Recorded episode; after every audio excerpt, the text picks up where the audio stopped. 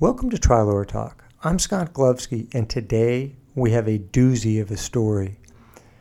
Joey Low is with us, and Joey is one of the most spectacular trial lawyers in the country. He proceeds time and again to win the unwinnable cases. He's got an amazing ability to tap into other people's feelings and to connect with other people. And every time I sit down with Joey, I learn. And I've been doing that for many years. And I'm very pleased that he's here today to share with us one of his amazing stories.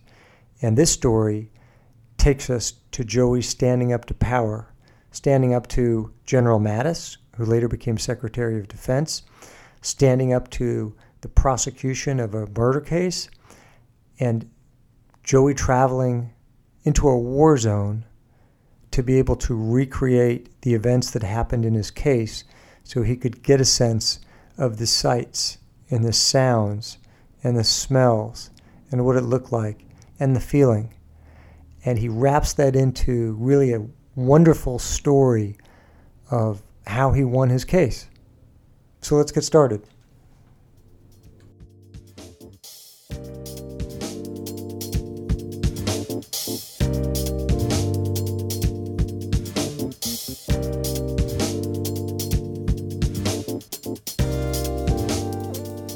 I'm very happy to be sitting with truly one of the best trial lawyers in the country.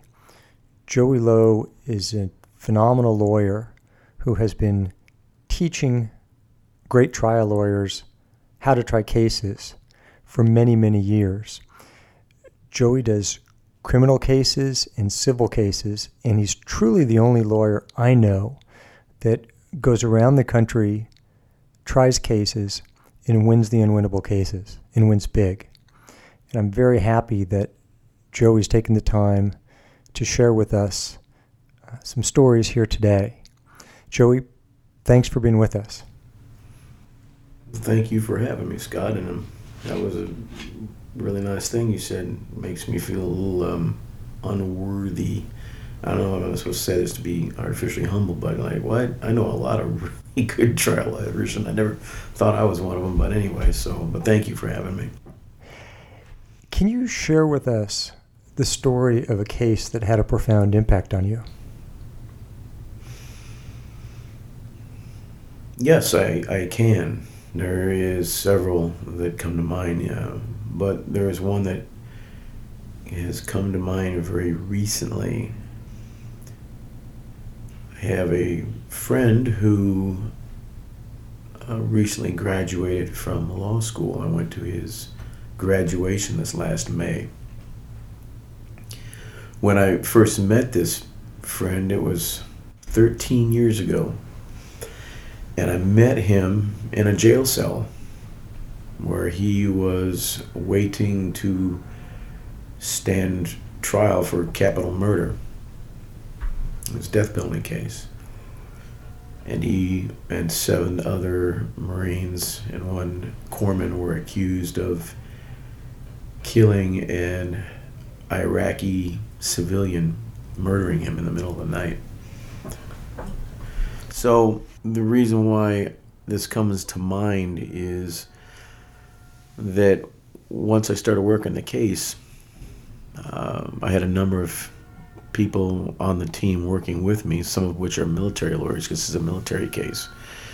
The facts involved, or at least accused, were that the squad, the Marine Corps squad, had been dropped off behind enemy lines in a place called Hamdaniya in 2006, and they had gone out and were supposed to be laying and waiting for insurgents to plant IEDs in the middle of the night and then deal with them as a result.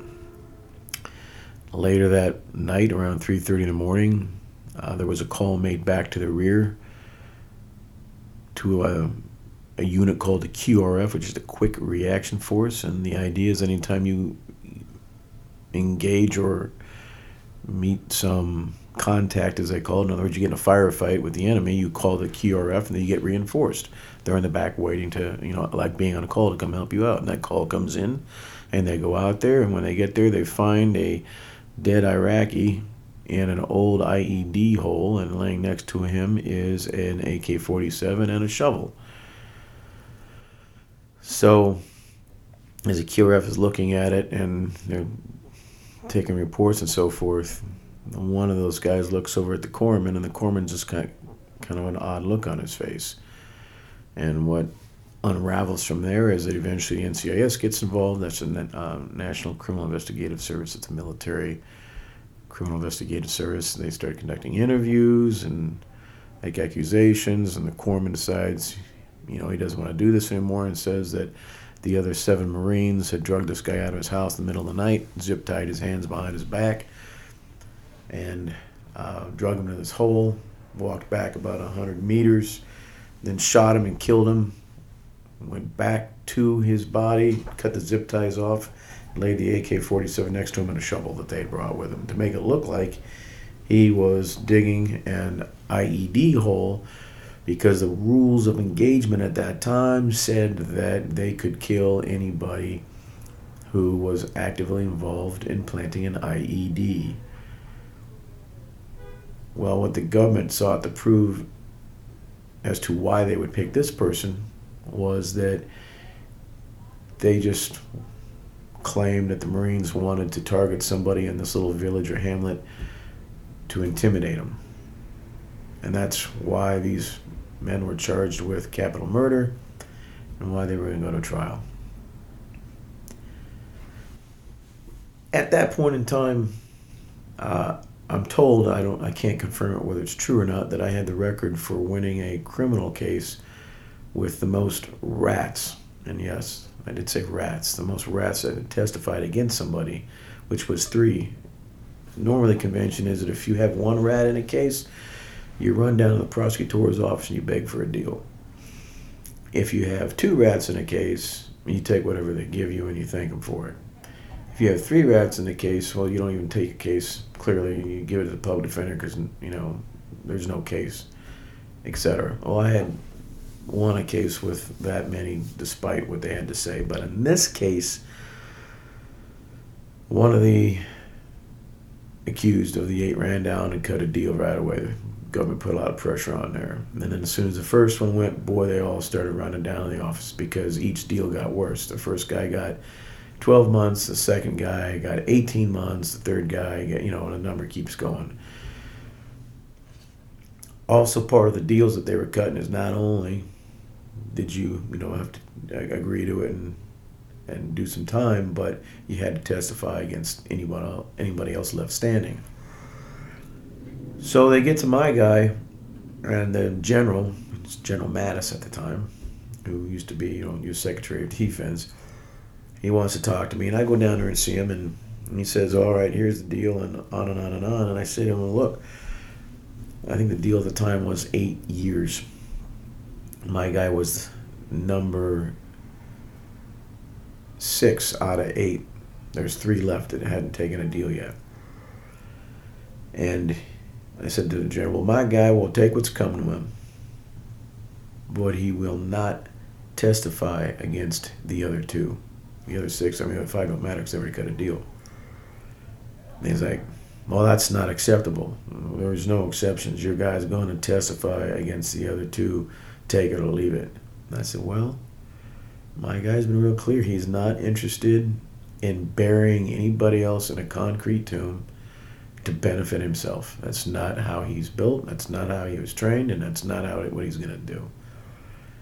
And General Mattis sitting closer to me than you are right now, about a foot away, foot and a half away, leans in and says, "Son, do you really think you're doing the right thing for your client?" And I leaned in a little closer and I said, You know what, General? I think I'm doing the best possible thing I can for your Marine. How about you? You have the power to make this all go away. And all he have to do is say, I can respect why you don't want to rat on somebody else, and I respect you'll take your punishment. But for some reason, that's not good enough for you, is it? And he sat back and he gave me that look like, I hate your guts, but he was trying not to smile at the same time. I know what that means. So we went to trial. and I was assigned a lawyer Wait, on the case. Let me back up. Yes, go ahead. I understand that when you got the case, you did a little travel to the scene. Oh yes. Mhm. Tell us about that. All right. All right. So, um, if I have had any successes in the past, it is because I'm one of those uh, unusual nut jobs where I actually want to feel everything my client felt, or I want to, and I want to feel everything that the witnesses involved in the case felt. And so what I do is I go, and I've always gone to the scene of every case that I've tried, and I've done a reenactment in the location itself. And not only do I do a reenactment, but I play all the roles of the characters or even inanimate objects that are involved. And not only do I play all the roles, but I have somebody force me through questioning to go down to the very bottom layers of emotional content that are associated with whatever action's going on so that I can understand not only what happened, but also how it happened, but mostly why it happened and what I was feeling. Well, in this particular case, unfortunately, the whole accusation happened not in the U.S., it happened in Iraq during a time of war and in a combat zone. And so I'm like, well, I'm not doing that. I mean, I'm, I'm out of the Marine Corps now. I'm, not, I'm, I'm happy to be out. But as I began to work the case and the enormous amount of information and then even a larger amount of lack of information, I just dawned on me and just a voice in my head says if this case goes badly and this kid gets convicted, how are you going to feel that it's the first one that you didn't do a reenactment on? Are you going to be okay with that? Well, unfortunately, the answer in my head was no, I won't be able to live with myself. So I made a decision that I had to do that, but that wasn't easy. So logistically, I had to file a motion with the Marine Corps judge saying I want to go over there, and that created a huge shitstorm, as you can imagine. And the government was against it, but the judge was persuaded and said okay, and that put into action a lot of logistics. But essentially, I had to get into training again, and then I got issued gear, and then I got embedded with the Marines, and then I got flown over there, and then I got in their vehicles, and they drove me out to where they were going to conduct an interview of a sheikh that they needed for some other mission. And once that was done, they said, okay, well, this is it. And I said, well, this is not where it happened. This is not even close. And I said, well, this is as far as we're willing to go. And I'm like, well, what are you talking about? And I said, we're not willing to drive where it happened because that's an area of operation that's no longer controlled.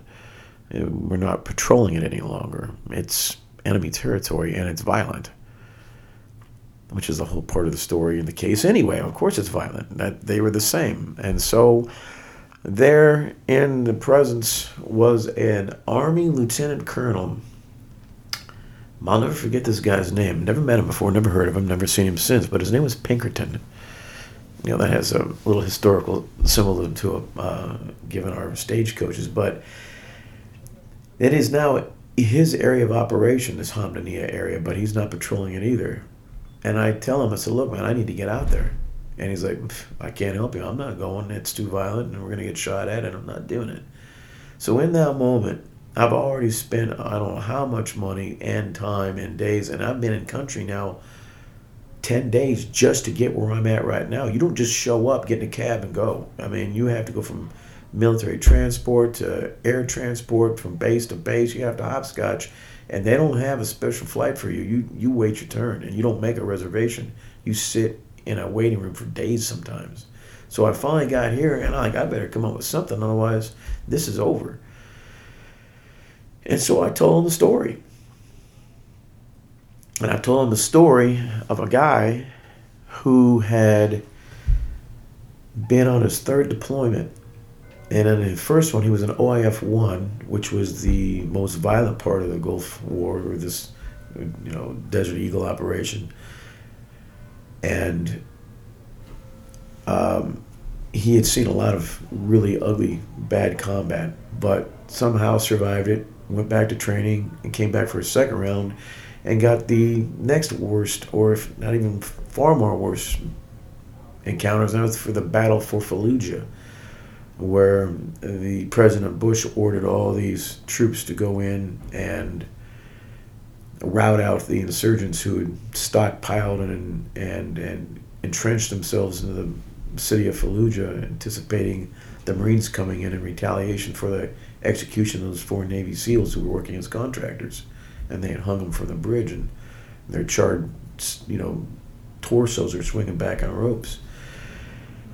And I said, this kid during that battle was upset that people were not taking their turns kicking in doors, which is the job that nobody wanted.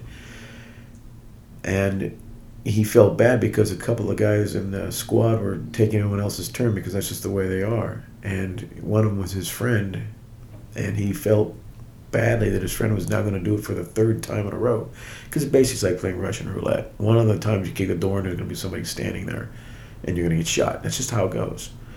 And so his buddy went to do it again, and he said, "Refuse. I'm not going to let you do it. It's not right." And so he kicked the door in, and there was a man sitting there with a shotgun. The boy was the rabbit they saw on the street who ran into that door, and that's why they ended up at that door chasing the boy because they weren't supposed to be there. It was bait. Kicked the door in, and Dad blasted him in the chest with a shotgun about three, five feet away. It's a kill shot. You're dead. He survived it. It all went into his um, armor plating, his they call it SAPI plate, and his um, protective armor, but it did knock him down the stairs, broke some ribs. He got some, you know, shot in his face. You know, he got wounded, but he didn't die. And I said, I'm sure you've seen combat like that too, Lieutenant Colonel, but this man is now languishing in a jail cell because the reason why he's in there is because these buddies were ordered to go drag this guy out of a house. And to kill him because he was the one who's been planting all the IEDs along the supply route between Baghdad and Fallujah. And they were killing a lot of Marines, and they'd warned this guy to stop doing it, but he wouldn't stop doing it. So they went out there to execute him, but my guy said he wouldn't have anything to do with it because he didn't believe in it. But when his buddy behind enemy lines went in to kick in doors to find this guy, he just went in there with him to make sure he didn't get shot by the people in the in the village, but he never shot the guy. So I said, that man's going to spend the last, rest of his life in prison for caring a lot about somebody else, actually more about that person he did himself, which is exactly what he was trained to do. And now he's being told as a result of him doing exactly what he swore he would do and trained to do, which is protect somebody else. And he didn't shoot the dead guy. He's he's going to die in prison. He'll never get an education. He won't have a, a woman. He won't have a child. He won't have a family. I don't know about you, but personally, I'd rather die than do that. He sat there and he looked at me and he put his head down and he took his his cover off, which means his hat, his army hat, ran his fingers through his short hair, cussed a few times, got up, drank some more of his high octane, you know, energy drink. Looked like about the third or fourth can. Sat it back down, sat in his chair, crossed his legs, put his hat back on, it said words that the effect like, you bastard, I'll take you in there, but the first sign of trouble, we're gone and we're running like hell. I'm not going in there to take these people on because we're not equipped for it. And we don't know what we're getting into. And I said, Colonel, it's more respectful to call it Lieutenant Colonel Colonel. I said, Colonel, trust me, if there's some firing, shooting going on, I bet I leave you at least 20 yards behind as I'm the first one getting back to the vehicle. And he laughed. He goes, oh, hell no. So anyway, this guy did what the Marines were not willing to do. He loaded me in his vehicles, got his interpreter, and he took me out and drove me all the way out there through these IED ridden roads, most of them dirt and gravel, to the hamlet. And he got out of his vehicle, which he didn't have to do, and, and he actually did more than he said he would do. He went with me to every single door on, on every single house. There was, I believe, 12 of them and he banged on every one of them and had the people come out and used his interpreter to find out all the information I was looking for. And I did my reenactment. Now, what's most interesting about that story is what I got from that. And it was this it was a sound. on uh, and arriving out there, it was a sound, and the sound I heard was this chorus of dogs barking, some with big, deep, heavy, slow barks, some with those little, you know, chihuahua sounding barks. They're fast and they're sharp, and then everything in between. I didn't think anything about it at the time. I just a lot of dogs. But as I reflected upon it, and as the case was being worked and I was getting closer to trial, it dawned on me that that was a Baghdad burglar device, which means that they don't have fancy, you know, in-house cable alarm systems that you know speak an electronic female voice that says you know system armed or disarmed or front door open. What they have are dogs who will start barking when you're 250 yards, 300, uh, 300 meters away, and then all the way in. And they're not happy to see you when you get there. They don't attack you, but they've been barking for a while. Okay, so what, right? One of the issues came down to the government trying to convince the jury that the man that had been executed was a poor, lonely old goat farmer. That's it, just some harmless old man just living his life raising goats.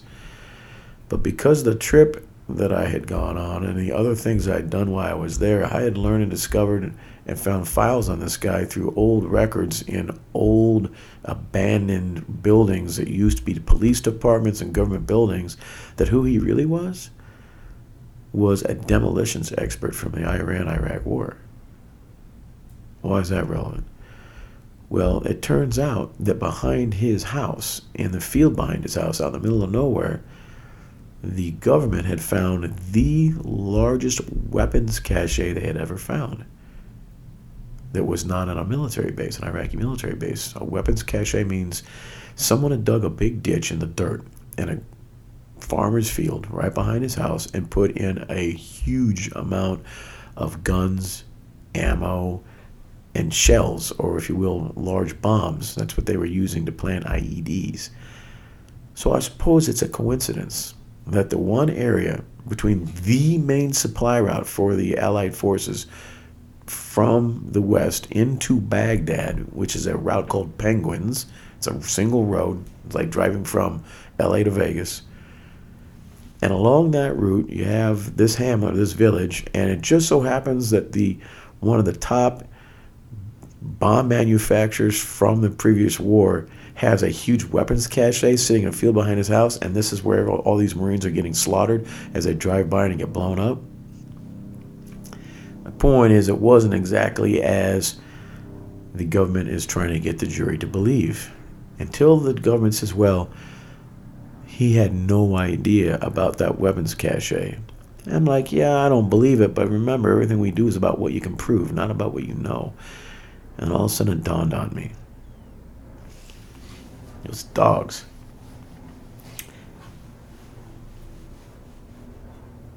So I asked the NCIS agent, who's now on the stand, and you know, NCIS again is National Criminal Investigative Service. They're the people who did the investigation for the they're they're cops, if you will, and they work for the prosecutors and put the case together. And so he's on the stand and he's saying all this stuff, and then all of a sudden it dawned on me. And I said, Hey, do you remember when you went there? He goes, Yes. I said, Do you remember the, those houses? He goes, Oh, yeah. And I did it in a way to kind of challenge him to pretend like maybe he hadn't actually been there so that he'll offer more than I need him to. He'll brag on how much he knew. I needed to do it that way so he'd volunteer a lot. He goes, "Oh, I was definitely there," and I said, "But you may not have seen, you know, all the. Oh, I saw all the houses. Well, you maybe you didn't get a chance to get close enough. Because, oh no, I definitely went to everyone I walked there. I said, "Tell me if you were there, and I'm sure you were, but since you were there, you you must know the answer to the following question." He goes, "What's that?" I said, "What did you hear, if anything, before you got close to the homes? As you, you know, you're driving close to them or walking?" He goes, I, I don't remember hearing anything. So, you sure you don't remember hearing at least one dog, maybe two? And he goes, You know what? Come to think of it, those dogs would light that place up. Boy, you even get slightly close, and man, they were howling and growling and barking. They had, they had a lot of dogs out there run, running around.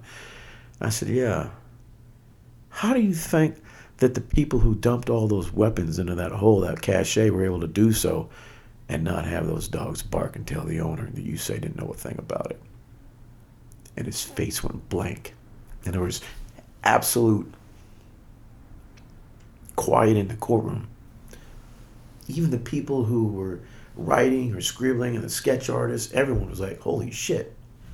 Because what had happened is we told a story along the way, which I haven't told you yet, that you wanted to believe, but it was always missing one fact.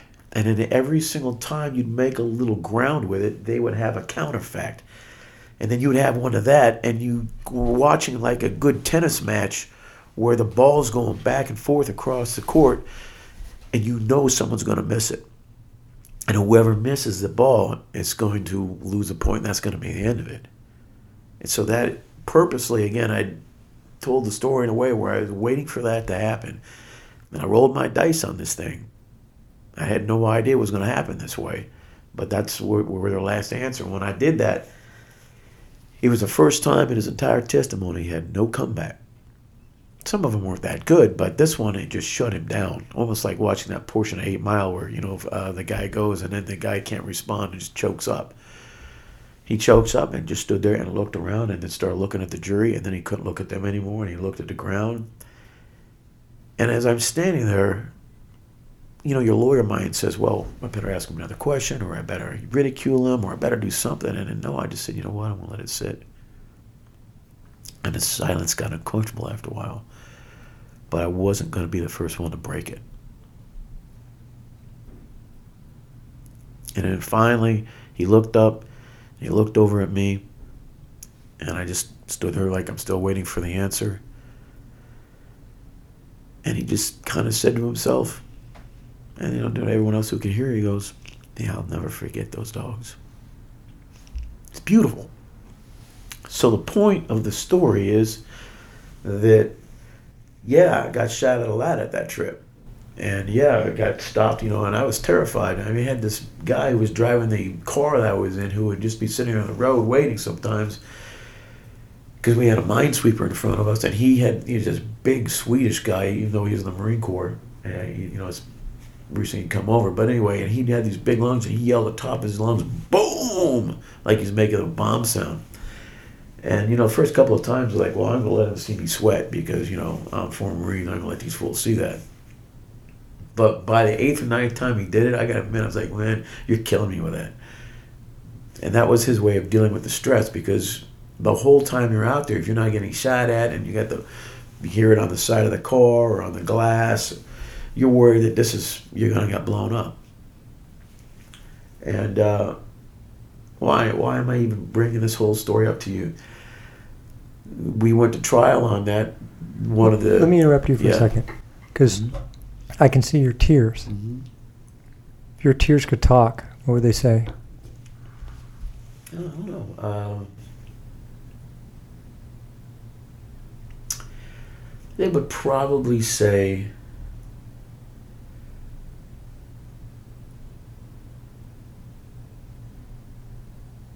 there was a lot of people who suffered and went through a lot of pain to make this right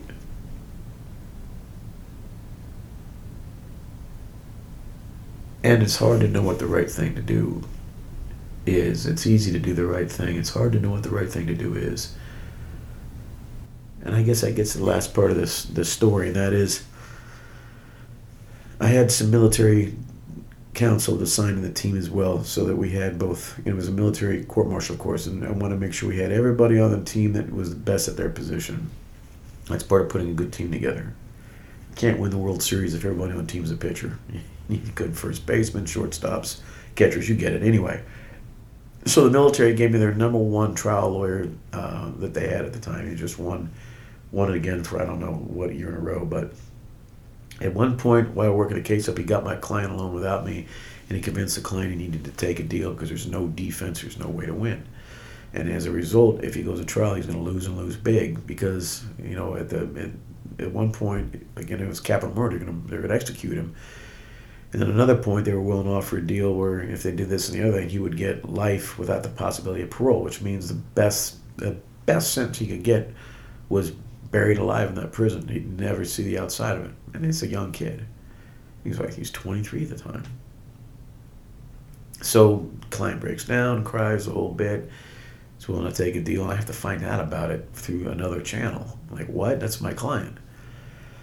So I went and interviewed him, and he said, "Look, I was a moment of weakness, this, that, and the other thing. I felt really bad, and the guy just, you know, terrified me. And so when I talked to the lawyer about it, and he was adamant about it, and I said, "Look, if that's what you believe, you got to advise your client. I've got no problem with that."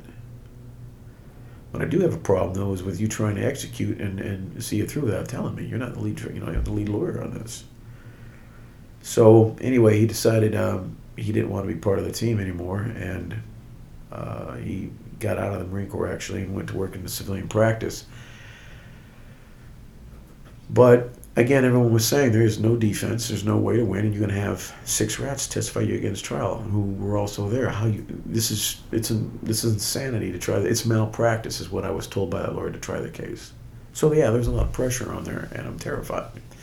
And I remember going to the ranch and doing a psychodrama about it because I just like, how am I going to try this case?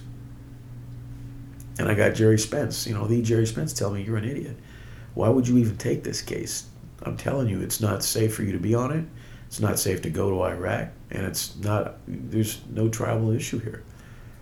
You're going to, you know, that kid's going to get brutalized. So after doing the psychodrama and getting real with it and how I felt, I came back. I saw the client. I told him, "Look, man, you need to take the deal. You got no defense. You got all these rats are going to testify against you." He's the only one, by the way, who didn't give a statement to NCIS during the investigation. so, you know, they didn't have any statement used against him. But he goes, Look, I'm right and I'm good and I've accepted my fate with my decisions. But he said, Let me ask you this. I go, What? He goes, Without all the things that everybody else has said and all the other things that, you know, are, are at risk, if you cleared away all the debris, answer this question I go, what? He goes, you think you can win it?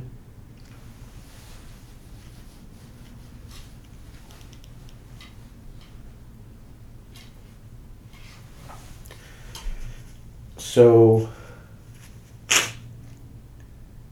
after I got through the same kind of tears I'm having now, because I'm reliving the moment while I'm sitting there in his cell by ourselves and the smell, the horrible smell of those jails, and the yellow crud that somehow accumulates on the walls and they can't scrub off, and you know, the feel of that metal and the, the way it rattles your body when the jail cell slams shut, and you can just feel it vibrate through the floor and up through your feet, and just the sheer disdain and ugly facial expressions that even the guards give you there I mean, it's truly banishment, which is the uh, psychologist actually to tell you is the worst form of punishment there is, is banishment. Actually, I was after I was able to take a minute and calm my mind and, and get my breath. I said to him, "Yeah, I think I can." I couldn't tell him why. I couldn't tell him how. I've done four focus groups at that point and had some pretty good feedback, but that's not real. Not in this kind of situation, because if I guess wrong, he's down for the count. That's it. And I said, Yeah, I think I can.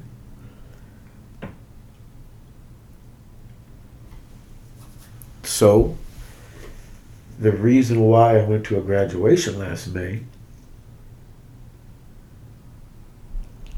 because after we went to trial and won, which we were the only ones who did, out of the eight, he got sent back to a grunt unit after I had another meeting with General Mattis, which will that's another discussion. Got an honorable discharge. Got him stayed very close with me. He was over at my house for every holiday, all functions. go on vacations with my family. Got him into college, which he'd failed miserably at before. He never graduated high school. He got a GED, but he had a terrible history with academics. Worked on that step by step. Got it into a community college first, and he ended up going to the UC California after that.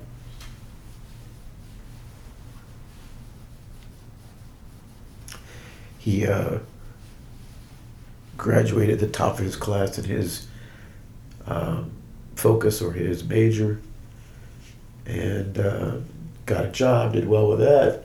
Decided he wanted to go to law school because he had some connection with me in his past.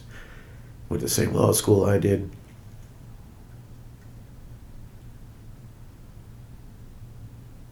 And uh, at his graduation last this last May, I met his wife. Sorry, I met his fiance, who he's now getting married to. And uh, a week ago, I got a picture of his new baby who'd just been born.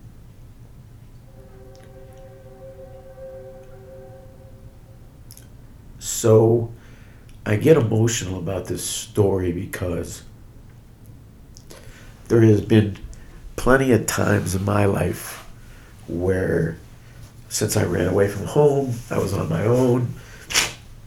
There's plenty of people who do not will not or don't want to believe in you, and that's fine. But occasionally somebody comes into your life who makes all the difference. And the reason why they do is because they care. I can't even really tell you that they did something specific or they gave me something.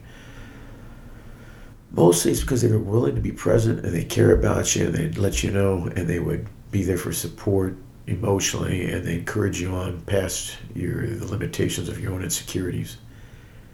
And I never thought I'd ever be able to pay them back.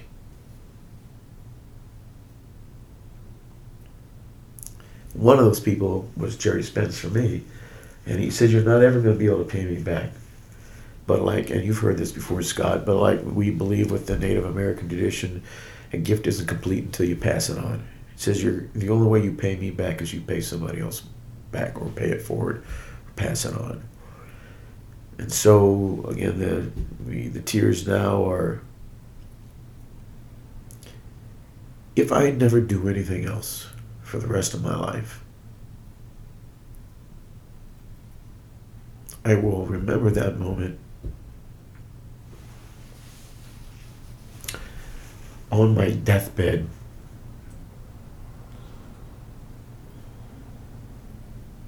because I got to see someone I care a lot about get to feel what it is when your own child melts on your bare skin chest right after they've been born.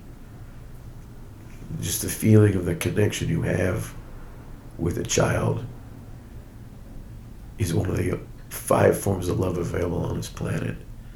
And in my opinion is is the purest form.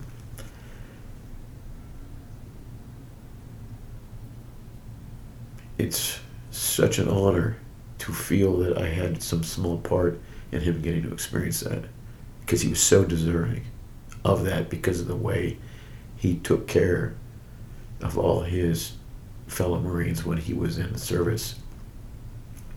I had a long line of people who testified at his trial many of which were famous in the Marine Corps and in the military for being heroes and doing incredibly heroic things in combat. They had a lot of rank and they had enormous medals. I mean, they were legends. And these guys are on the stand testifying for my client, many of which were in tears, which you never see in the Marine Corps, because they said they were willing to do it because how many times he was always willing to take care of everybody else and put himself last. That's and, it. And he put his life in your hands and trusted you despite everybody else abandoning him, if you will. You know, just hearing you say that, it just dawned on me. Maybe he changed my life more than I did his. And maybe you were the father to him that you never had.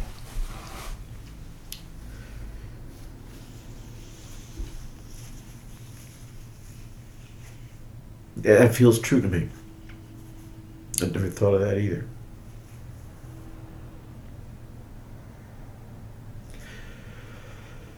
We're not going to get into daddy issues today, but yeah, that no, that's absolutely 100%. No one's ever said that to me before. I've told this story um, before, but yeah, that I think you're right on the money. That feels absolutely true to me. I can sense a lot of healing through your love for him.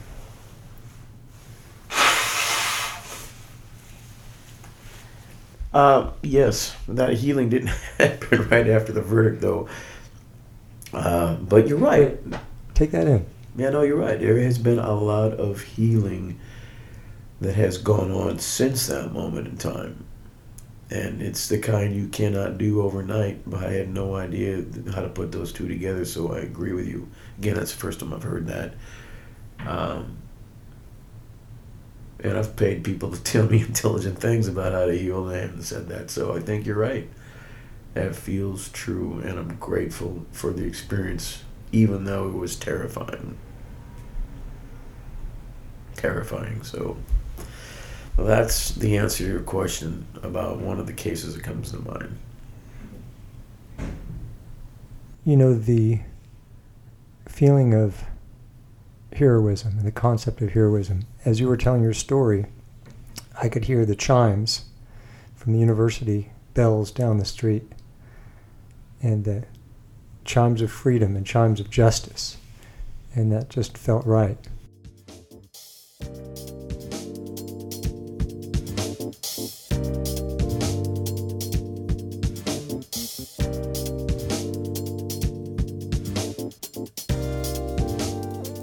Thank you for joining us today for Trial Lawyer Talk.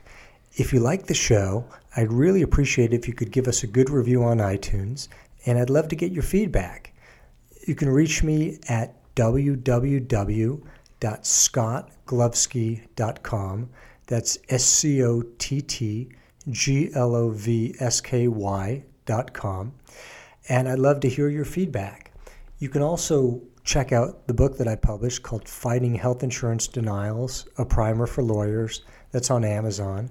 Uh, I put the book together based on 20 years of suing health insurance companies for denying medical care to people, and it provides a general outline of how to fight health insurance denials.